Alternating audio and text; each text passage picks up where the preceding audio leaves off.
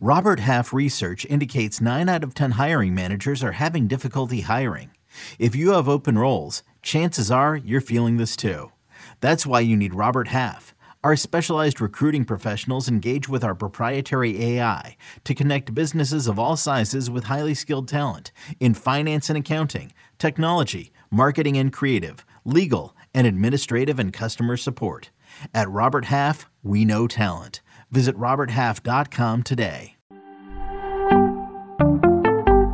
When might we see D prospect Corbin Carroll? Let's discuss on Fantasy Baseball today in 5. Welcome into FBT in 5. As always, make sure to follow and stream us on Spotify. Today is Saturday, August 20th. I am Frank Stampfl, joined by Scott White and the five prospects on the verge of getting promoted. We have Corbin Carroll with the Diamondbacks, Josh Jung, that's spelled J U N G, with the Rangers, Miguel Vargas with the Dodgers, Gunnar Henderson with the Orioles, and Alec Burleson with the Cardinals.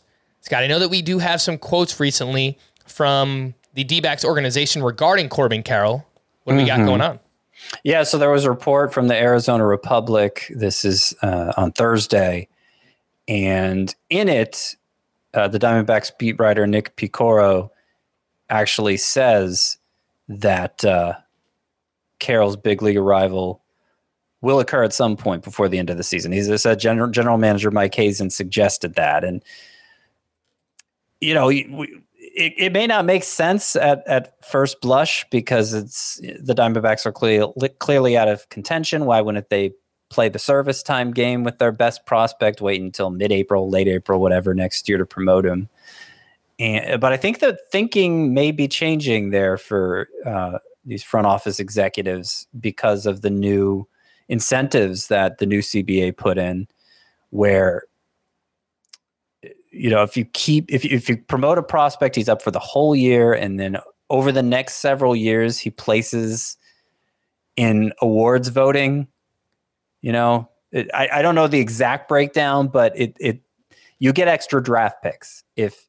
But the key is that he has to be up for the whole year, and um, so you know if if it's true that GMs value the possibility of extra draft picks over the possibility of extra control, then it would actually be a benefit to let Carroll get his feet wet here the season before his rookie season and um, you know hit the ground running next year. So that that may be the incentive. And and actually, the GM himself sort of made reference to this. Here's the Here's the exact quote from him. I want to put him in a position to actually win those awards. I feel like coming up here and playing well when he does come up here is going to set him up to actually go win those awards next year. So basically, just what I said, right? I, I think there's a good chance Corbin Carroll gets called up uh, taking all of that into consideration, and he could be a five category contributor right away. He has stormed through the minor leaguers, uh, through the minor leagues, producing at every level. Yeah, he absolutely Corbin Carroll could be a league winner down the stretch when if he gets to call by the Diamondbacks. Five prospects on the periphery. These are prospects that are doing something of note recently. Cade Cavalli, a starting pitcher with the Nationals. Bobby Miller, a starting pitcher with the Dodgers. Andrew Painter, a starting pitcher with the Phillies. Edouard Julien, a second baseman with, with the Twins. And Darius Vines, a starting pitcher with the Braves.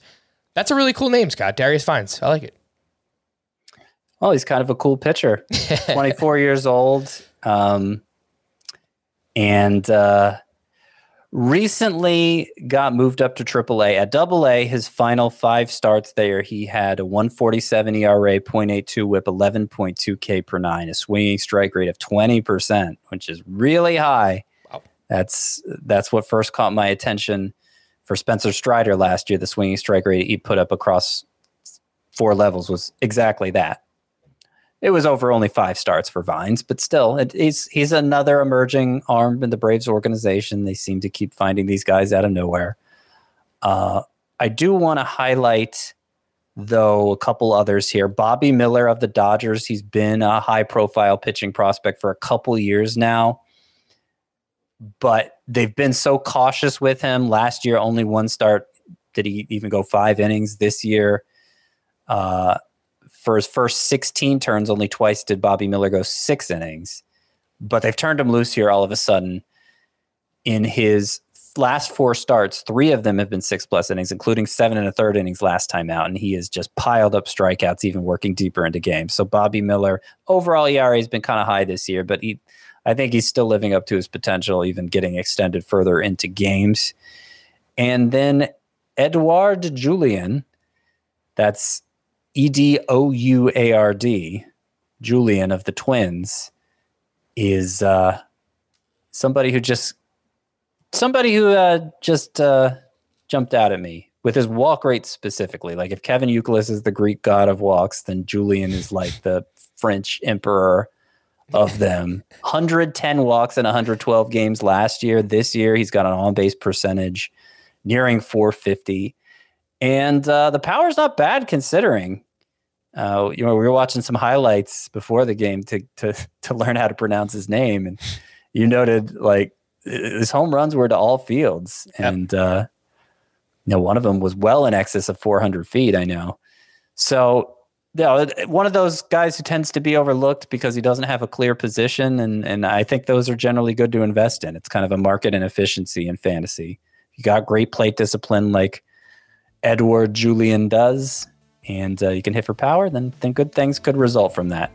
All right. For more extensive fantasy baseball coverage, listen to the Fantasy Baseball Today podcast on Spotify, Apple Podcast, Stitcher, your smart speakers, or anywhere else podcasts are found. And thanks for listening to Fantasy Baseball Today in 5. We'll be back again on Monday morning. Bye bye. From producers Matt Damon and Ben Affleck, explore how art and music sustained hope during the siege of Sarajevo, thanks in part to humanitarians and the band U2. Kiss the Future, new documentary now streaming exclusively on Paramount Plus. Go to Paramount Plus to try it free. Terms apply.